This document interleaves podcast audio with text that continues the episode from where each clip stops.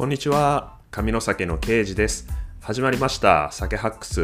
この番組はゲストの方にさまざまなお酒や食の魅力、そして具体的な楽しみ方を教えてもらうことで、リスナーの皆様にお酒の新たな楽しみ方を発見し体験してもらおうというインタビュー番組になります。今回のゲストはバルセロナで日本食のレストランを経営しながら酒侍として日本酒の普及活動もしている山下ロナさんです。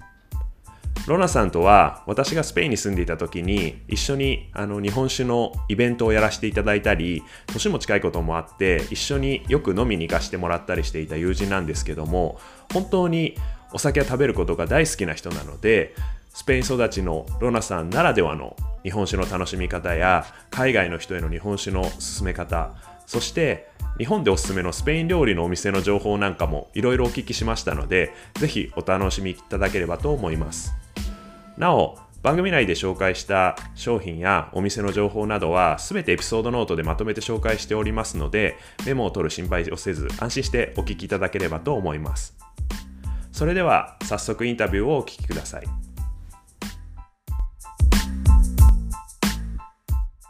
あなたの嫌いな食べ物は何でしょうか？嫌いな食べ物は、オリーブが一番嫌いですね。オリーブ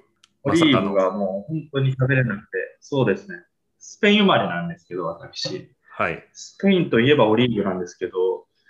なんかお通しみたいな感じで、オリーブがタダで出てきたりするんですけど、もう全然もう嬉しくないっていう。もうそれぐらい食べれないですね。嫌いすぎて。あ、そうだったんですね。これ理由も単純に味で。うん、味じゃないですかね。なんかちっちゃい時に、小学校の時に給食で出てきて、オリーブが。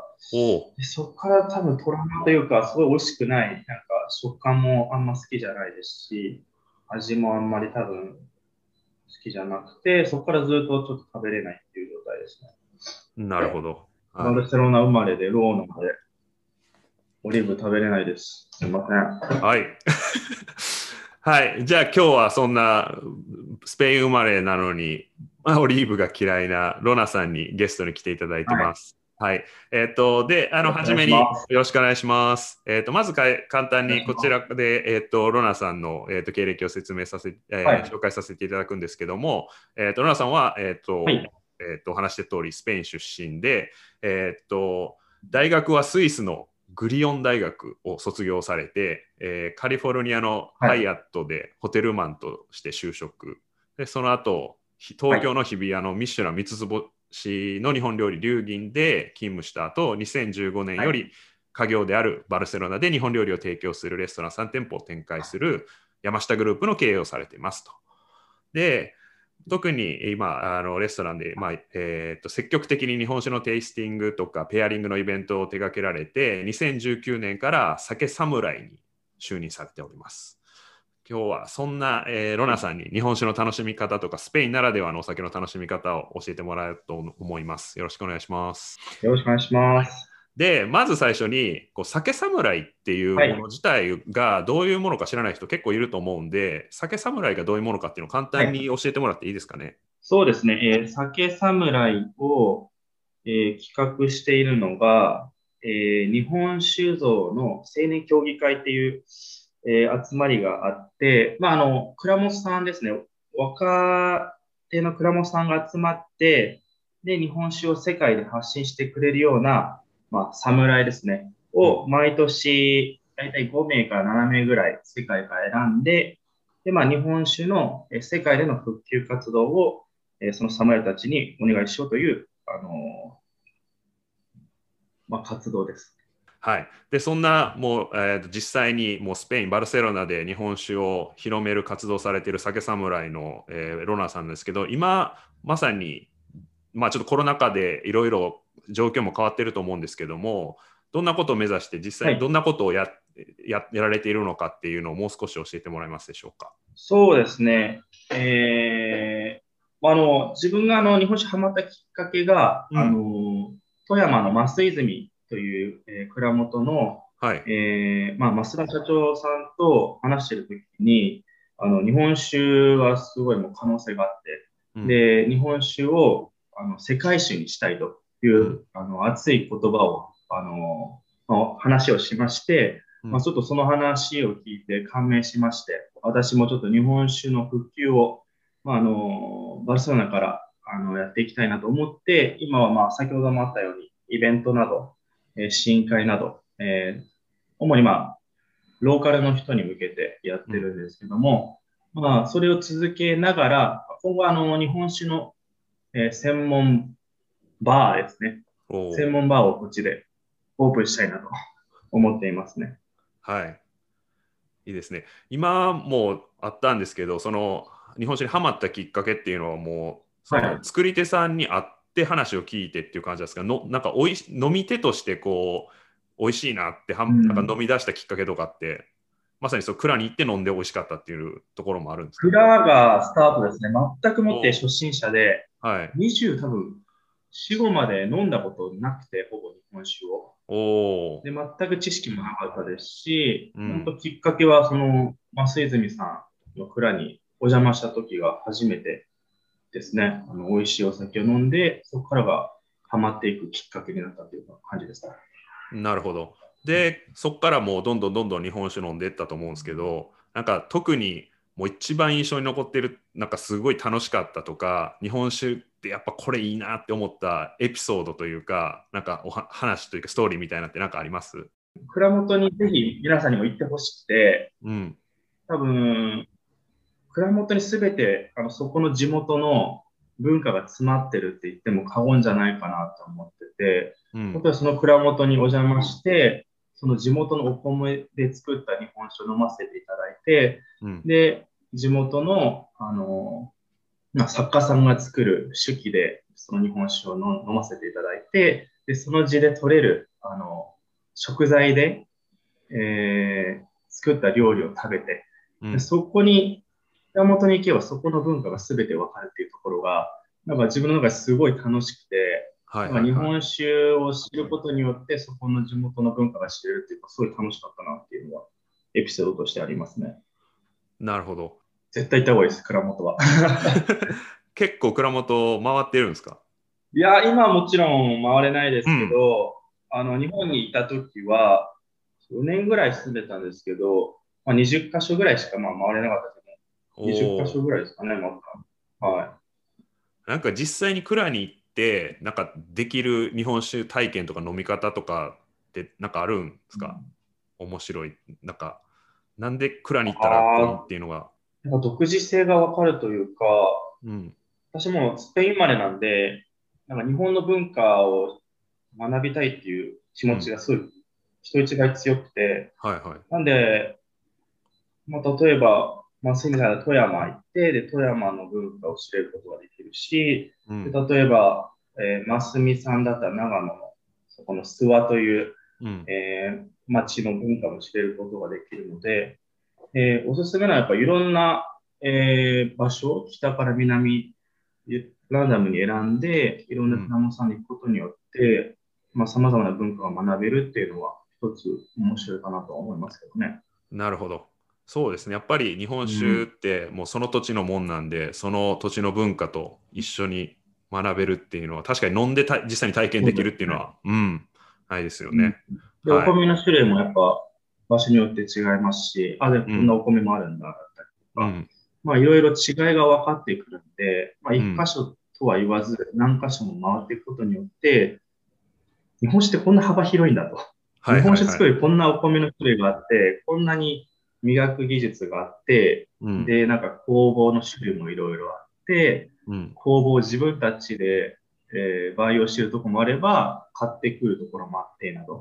いろいろこう回ることによって比べることができるんで、それでもっともっと日本酒がハマっていくような気がしますね。実際私がそういう感じでハマってきました。なるほど。はい。逆にそうやってこういろいろハマってなんか蔵元行ったりも含めていろいろこう飲み方とかも試したりとかもうまさに伝えてというかサービスとしても日本酒いろいろイベント含めてやられてきたと思うんですけど、なんか初心者がまさにこれから楽しんでいろいろやりたいっていう時にその初心者が避けるためにっていうこともあるんですけど、なんか失敗エピソードとかこうこういうことしたら日本酒ってあんまり良くないんだとか、それから学んだことが何かあります？なんか、まあ、でも本当思うのが、倉本さんの人も言ってますけど、やっぱ日本酒って軽いのですごいガンガンスイスイ飲んでしまうんですね。うん、だからやっぱ、お水を飲みながら、うん、日本酒1に対してお水1、うん、それをまあ続けていけばそんな酔っ払うこともないですし、はいはい、長く楽しめるんじゃないかと言ってたんで、それは確かに今も続けてますね。はい、スイス飲みすぎちゃうんで、そうですよね、翌日結構頭痛くなったり確かにするなと思うんで、その倉本さんのことは今でも覚えてますね。日本酒1に対してお水1を飲む、はいはい、こうイベントとかも含めて、それこそスペインにいるんで、なんかペアリングとか含めて、はい、なんかこういうスペインの食材とペアリングしてみたら美味しくなかったとか、そういうのとか、まあ、失敗っていうと確かにちょっとこう酔っ払った失敗をあれかもしれないですけど、こうそうですね、楽しむときにイベントでの失敗とペアリングの失敗ですが、基本的にスペイン料理に日本酒ってすごい合うかなと思ってて、うん、まあ、トマトとかうまみ成分がしっかりしたものをよく使いますし、うん、あとお米との相性もいいですよね。うん、あとは特になんか濃いソースをすごい使うっていう料理というよりは、素材を生かしてオリーブオイルで炒めて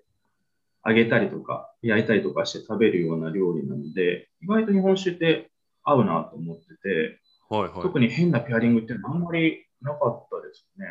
なるほど。じゃあもう結構失敗を恐れずにというか、うん、どんな食材にでもまあ日本酒を合わせたら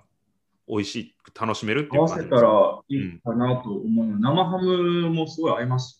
ね、うんうん、日本酒に、うんうんうん、なのでいろいろ合わせたら面白いかもしれないですね。なるほど、うん、ちょっとまさにその感じで言うと、日本酒をこう楽しむときに、まあ、さっきの話で言うと酒蔵さんに行くとかっていうのもすごくこうハマるきっかけにはなると思うんですけど、はい、まあ、実際にこう、うん、自分でこういろいろ日本酒をもっと楽しんでいきたいなとか、全くこう日本酒のことを知らない人が楽しむときに一番こう大きいポイントというか、これさえ押さえとけば結構日本酒って楽しめるよみたいな、なんかポイントとかって結構飲んできてなんかあったりします？お客さんでこうやっぱ日本に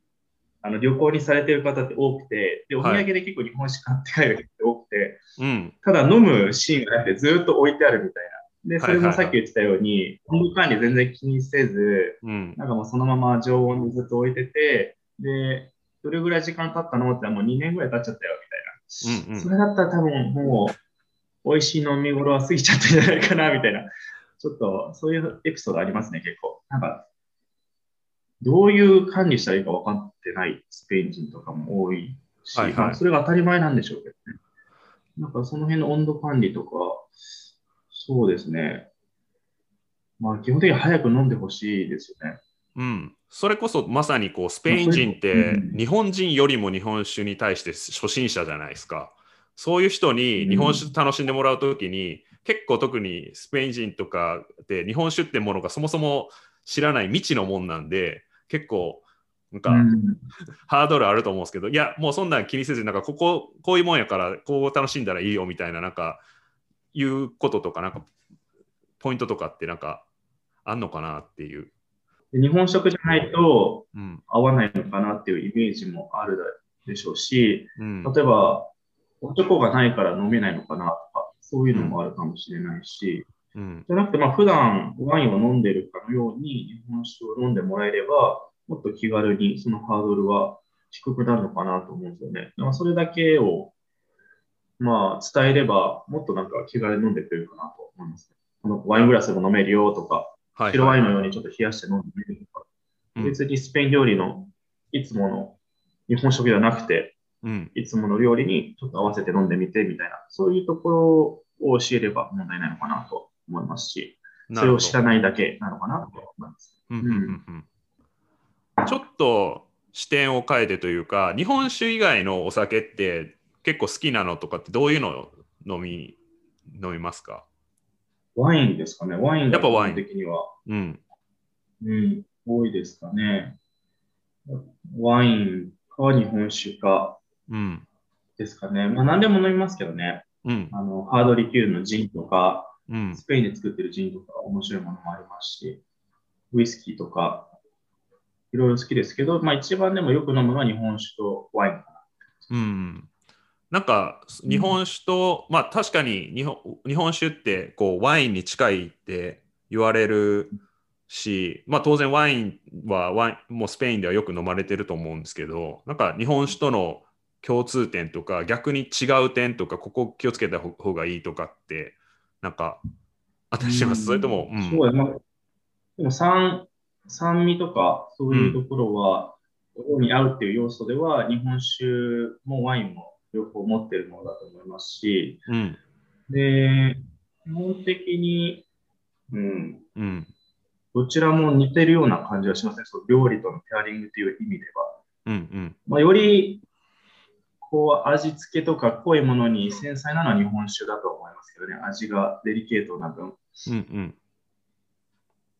まあでも最近はね、こういろんな、山杯だったりとか、うん、もうしっかりしたものに合うような日本酒も結構増えてきてるし、まあ昔からあるんでしょうけど、うん、だから、まあ、バリエーション的にはもうどっちでも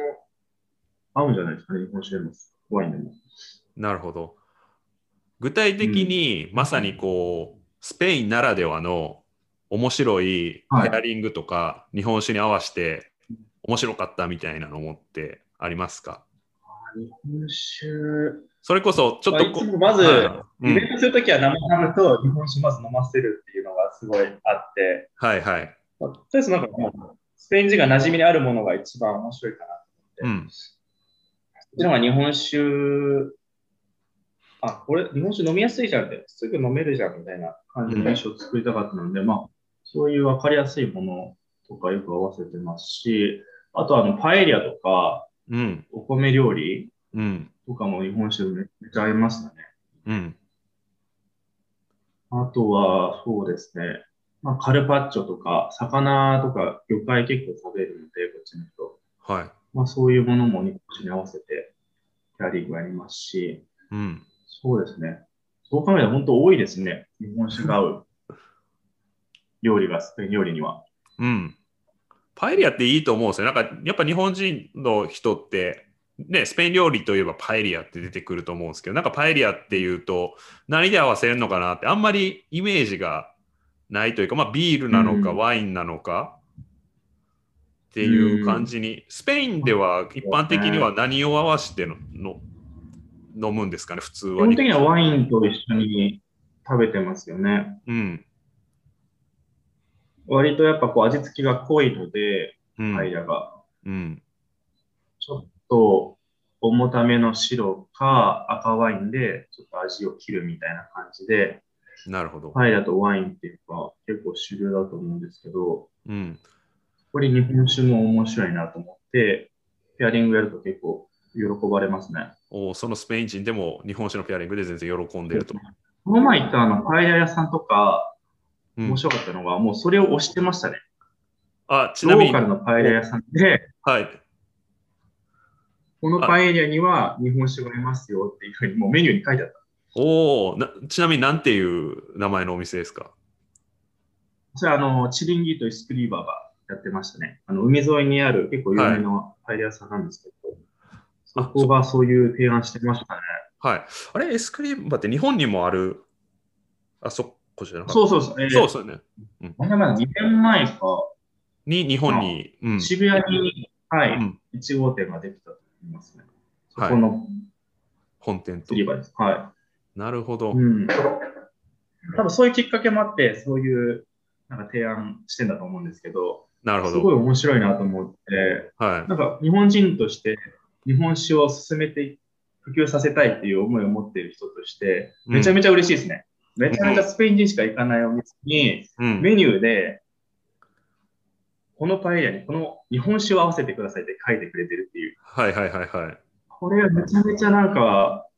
ね、今まで多分日本酒飲まなかった人が、あ、ちょっとじゃあ頼んでみようかなって思わせてくれるような、うん、素晴らしいサービスだなと思いましたね。おー。いいですね。あ、でもそこのオーナーも言ってましたね。やっぱ日本酒は本当スペイン料理に合うなって言ってたんで、うん、地元の人も言ってたぐらいなんで、うん、これからが楽しみですね。そうですね。ちょっと日本史から離れるかもしれないですけど、それで言うとスペイン料理でなんか美味しい日本で おすすめのお店ってありますか？日本で食べれる美味しいいやなんかそれエスクリワがあるっていう話になったんで、まさに一応日本語で配信するから、日本の聞いてるリスナーの人にこの話聞いててスペイン料理食べたいな、しかも日本酒そこ置いてたらまあいいけどっていうので、おすすめの、まさにスペイン人のローナーさんおすすめのおすすめのスペイン料理、うん、結構情報古いんですけどいいですか？っていうのも日本に住んでたのは 4,5 年前の話で、はい、その時に食べに行った情報なんで、はい、お店は開いてますよ、はい、好きなのは2カ所あってよく行ってたの、はいはい、六本木西麻布にある、うん、東京の西麻布にあるフェルミンチョっていう、はいスペイン料理屋さんがうん、すごい好きで通ってましたね。なんかカウンターもあって一人でフラッと行けたりとかもして、はい、でスペインのワインもめちゃめちゃ豊富に、一番バリエーション多いんじゃないですかね、スペイン日本でスペイン料理の中で。すごいオーナーがスペインワイン大好きで、スペインにも住んでた人なんですけど、うんまあ、美味しいスペインワインとでアジアも本格的なので、うん、よく行ってましたね。あともう一軒は、代々木上原だったっけな、代々木上原だと思います、うん、にある、名前がね出てこないですね全くわかりました。調べてもいいですか？どうぞ。でもカウンターだけのお店かな。テーブルも1、2テーブルあったかもしれないですね。で、オーナー一人でやっていてみたいな。ちょっと思い出したらまた後で。はい。リスナーの皆様には後で、ショーノートの方に情報を追加しておきますので、はい。お願いします。はい。はい。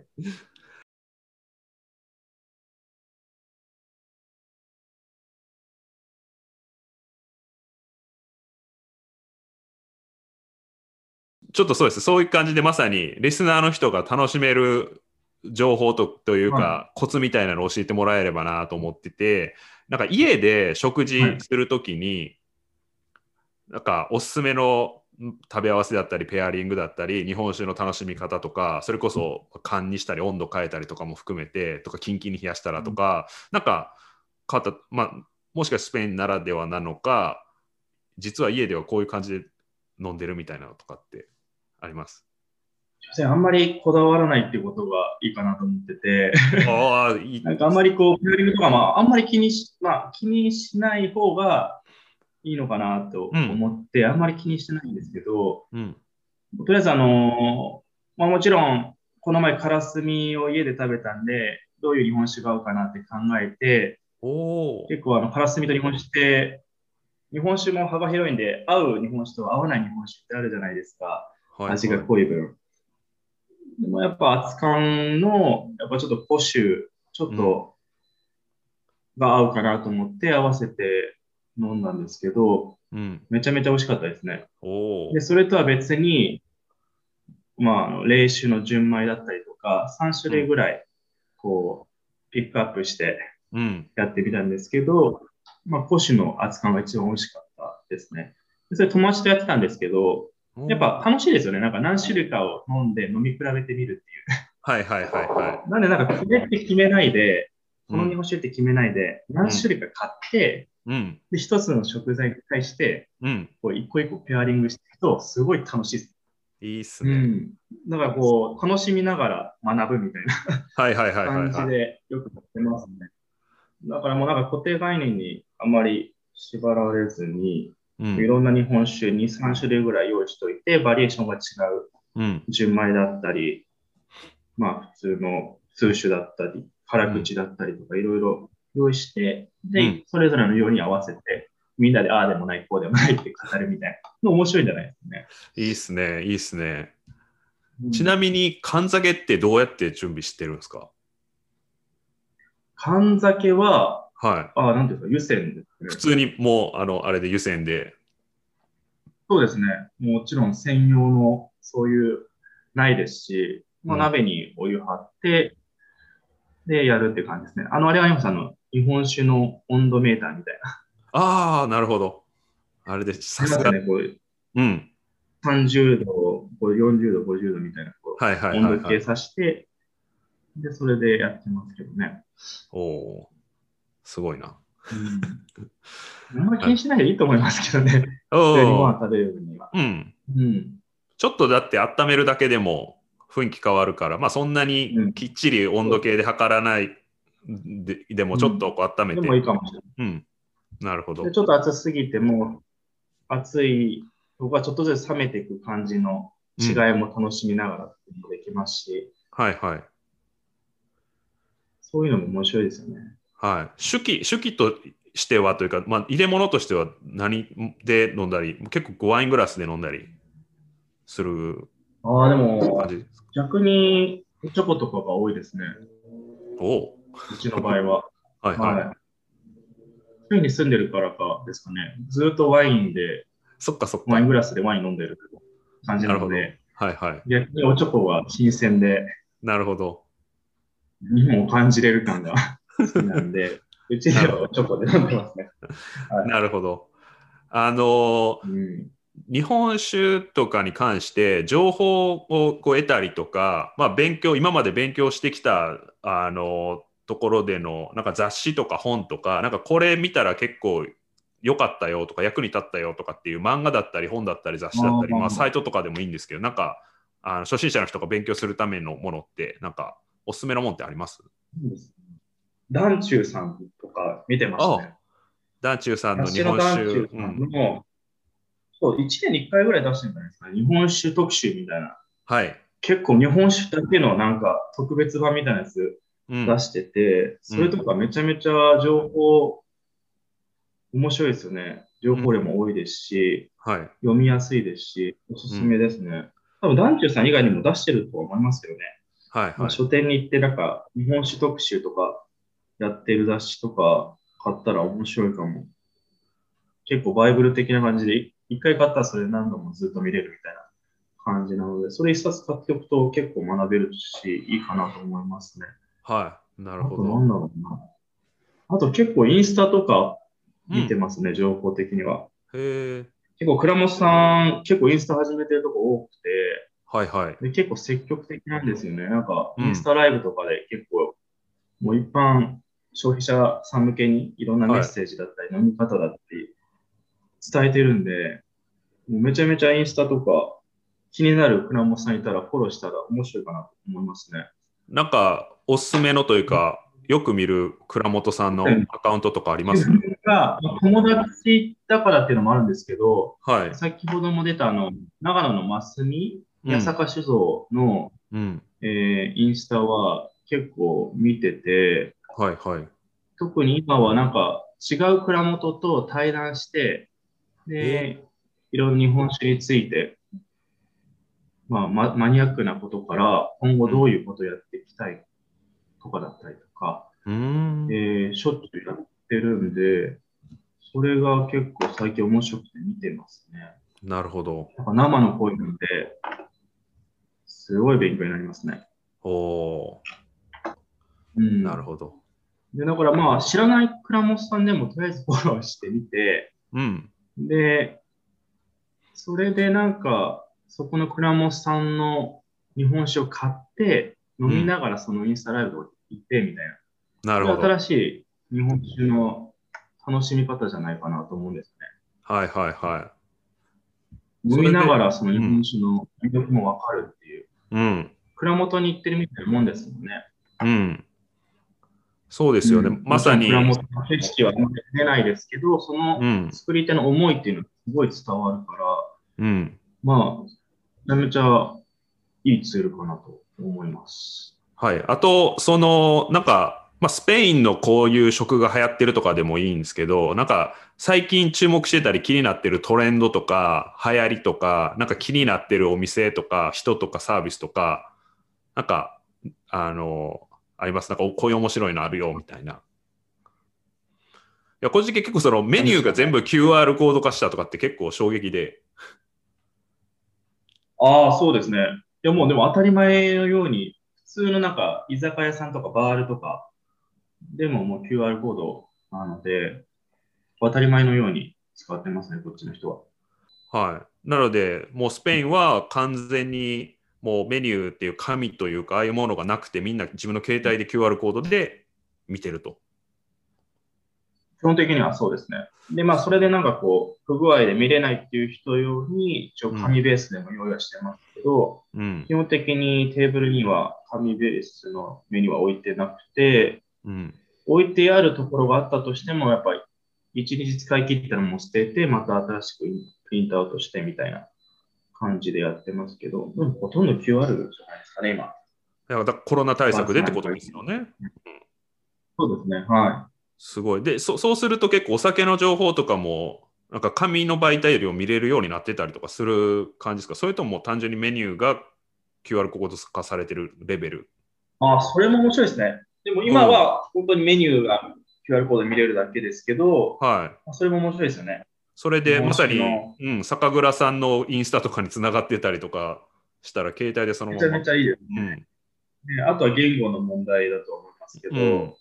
そこの、ね、スペイン語で対応してたらめちゃめちゃ面白いですね。なんかこうそうですよね。メッセージとかね、ビデオメッセージみたいな。はい。飲んでね、みたいな。うん、うん。平本さんからスペイン語で言われると、あ、飲んでみようかなと思いますしね。うん。確かに。まあ、でもそういう意味では QR の方が可能性はすごい広がってきますね。そういうつながりというか、うん、一般消費者と平本をつなげるっていう意味でも面白いですね。うんスペインにおいて日本酒だったり日本食の今流行りとかトレンドとかってどんな感じですか？まあちょっとコロナでいろいろ状況変わってるかもしれないんですけど、認知とかイメージとかも含めてどんなイメージを持ってます？スペイン全体に。ヘルシー。うん。で、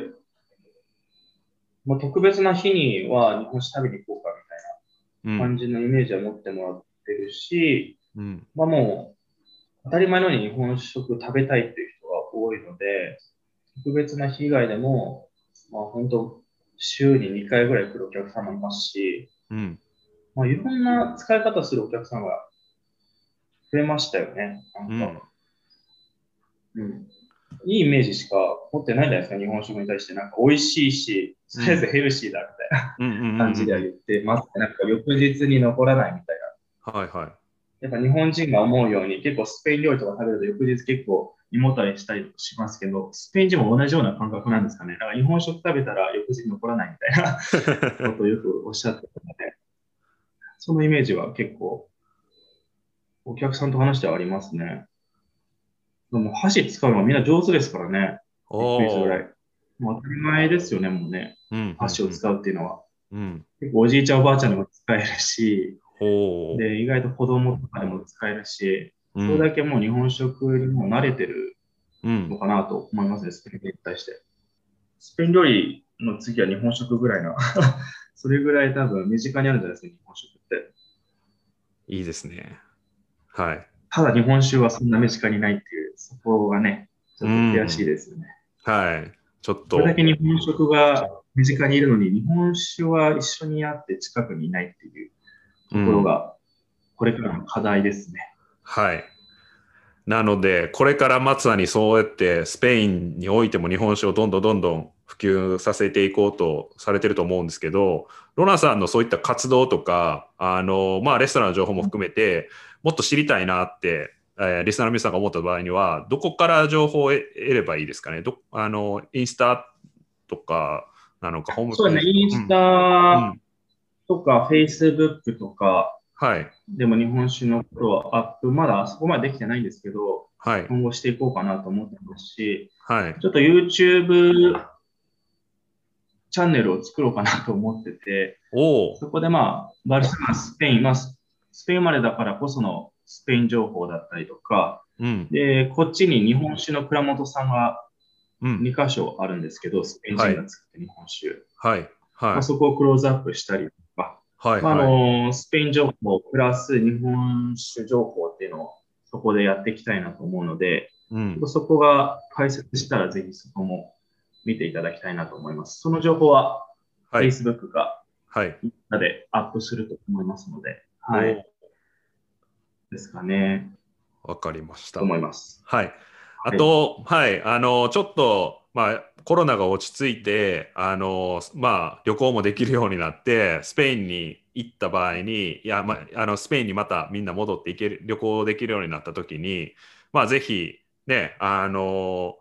ラさんがやられてる、まあ、レストランに皆さんも行ってもらえればなと思うんですけど、まあ、はい。はいその時に、多分、な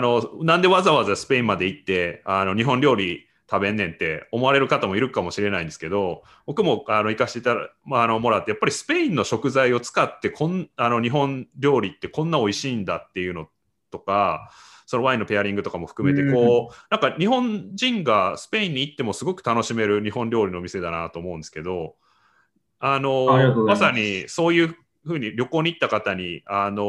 ぜひなんかこう来てほしいとかこういうとここだわってますとかこういうふうに楽しんでうちの店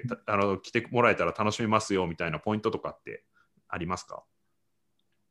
まさにそうですねお寿司に力入れていて、はい、新鮮なお魚ですねでこっちでしか取れないお魚とかもあるので、はい、でそれをまあ刺身だったりお寿司だったりまあ、焼き物だったりいろんな形で提供するんですけども、まあ、日本では食べれない、日本食が食べれると思いますので、はい、そういうところを楽しんでもらいたいですしさっきも出たようにこっちでしか飲めない日本酒とかもあるので、はい、そういうペアリングもできますし、うん、あとはまあワインとかも個人的にいろんなワイン揃えて、うんもうペアリングやってますんでそこも、はい楽しんでもらえるとは思いますね、はい、お酒好きだったら喜んでもらえますし、うん、スペインの食材楽しみたいっていう人も楽しめると思いますし、はい、気軽に遊びに来てもらえたら嬉しいです、はい、個人的には結構そのハモンイベリコってねイベリコ豚の生ハムって多分皆さんもしかして聞いたことがあるすごくもう超高級なハムのある豚なんですけどその豚肉を使ったカツ丼とかもうあんな絶対日本じゃ食べれない、うん、豪華だというかすごい絶対スペインでしか食べられないねイベリコ豚のカツ丼って、うん、あったりとかすごくありましたね、うん、そうですねイベリコ豚のとんかつも、はい、できます。あれって裏メニュー的な感じですか？あれはね、メニューに載ってないやつなんです。なるほど。特別お出ししたってやつなんですけど、でもちょっとメニューに載せようと思います。個人的にもめちゃめちゃ好きなんで、はい、そうですねもうちょうど今、メニューに入れようかなって考えてたので、はい、イベリコ豚のとんかつも食べれるかもしれません。はいであとちょっとロラさんに負担かかっちゃうかもしれないですけどまさにもうロラさんもバルセロナ出身なんで、はい、ちょっとロラさんのお店行ってもらってで、まあ、それこそインスタとかをフォローしてちょっとなんかメッセージしてもらったりしてロラさんがいるタイミングで行くともうまさにバルセロナで、はい、地元の人が行ってるレストランとかすごくいいところばっかりしてもう紹介してもらえるので紹介しますですよね、はい、なので結構その絶対地球の歩き方とかに載ってないようなもうめちゃくちゃいい店とかをもうロラさん全部知ってるので多分レストラン行って聞いてもらうのが一番スペインを楽しむ近道なのかなと思うんですよね。せっかくはるばるスペインまで来るんで後悔してもらいたくないのでお店選びで、はい、もうとりあえず初日に来てもらってできる限りの情報を、はい、私の持っている情報でよければ、はい、お話ししますのでぜひ気軽に来てほしいですね。はい、めちゃめちゃ面白いお店いっぱいあるので、うん、はい、そうですね。はい。で、もう一番最後にですね、まあ今日のインタビューを通して、もう最後に、まあ、これだけはこう覚えておいてほしいっていう、なんかお酒とか食を通じてこうね、うん、人生を皆さんが豊かに過ごすのに、大切なこうメッセージというか、を一言でなんか、もらえればと思うんですけど。一言で言うなら、感謝ですかね。と思うんですけどね。なんか、うん、自分が日本酒ハマったきっかけも、結局は人のつながりがきっかけで、うん、でこういう倉本さんがいるよって紹介してくださった、人がいて、はい、でその人のおかげですね。だからそれも感謝ですし、うん、で蔵元行ってもう初対面の自分にもういろんな日本酒を飲ませてもらったりとか、地元の素晴らしい、ご飯だったりとか文化を教えてもらって、それも感謝ですよね。でそこで教えてもらった日本酒を、まあ、スペインで、こうやって発信させてもらう、環境にいることも感謝ですし、まあ、一緒にこう日本酒を楽しめる仲間がいるっていうのも本当にありがたいことですよね。うん、なんでまあ実に言うとやっぱ感謝を持っていれば、うん、楽しいご飯が食べれますし、美味しいお酒が飲めるのかなと思いますし、はい、一人じゃないっていうところが、はい、誰かとやっぱ共有して初めてお酒だったりご飯が美味しく感じると思うので、感謝の気持ちを忘れないっていうのがいいんじゃないかなと思います。いや、めちゃくちゃいいメッセージ。ありがとうございます。はい。ありがとうございます。はい。じゃあもう結構時間だったんで、どうもありがとうございました。いや、こちらこそありがとうございます。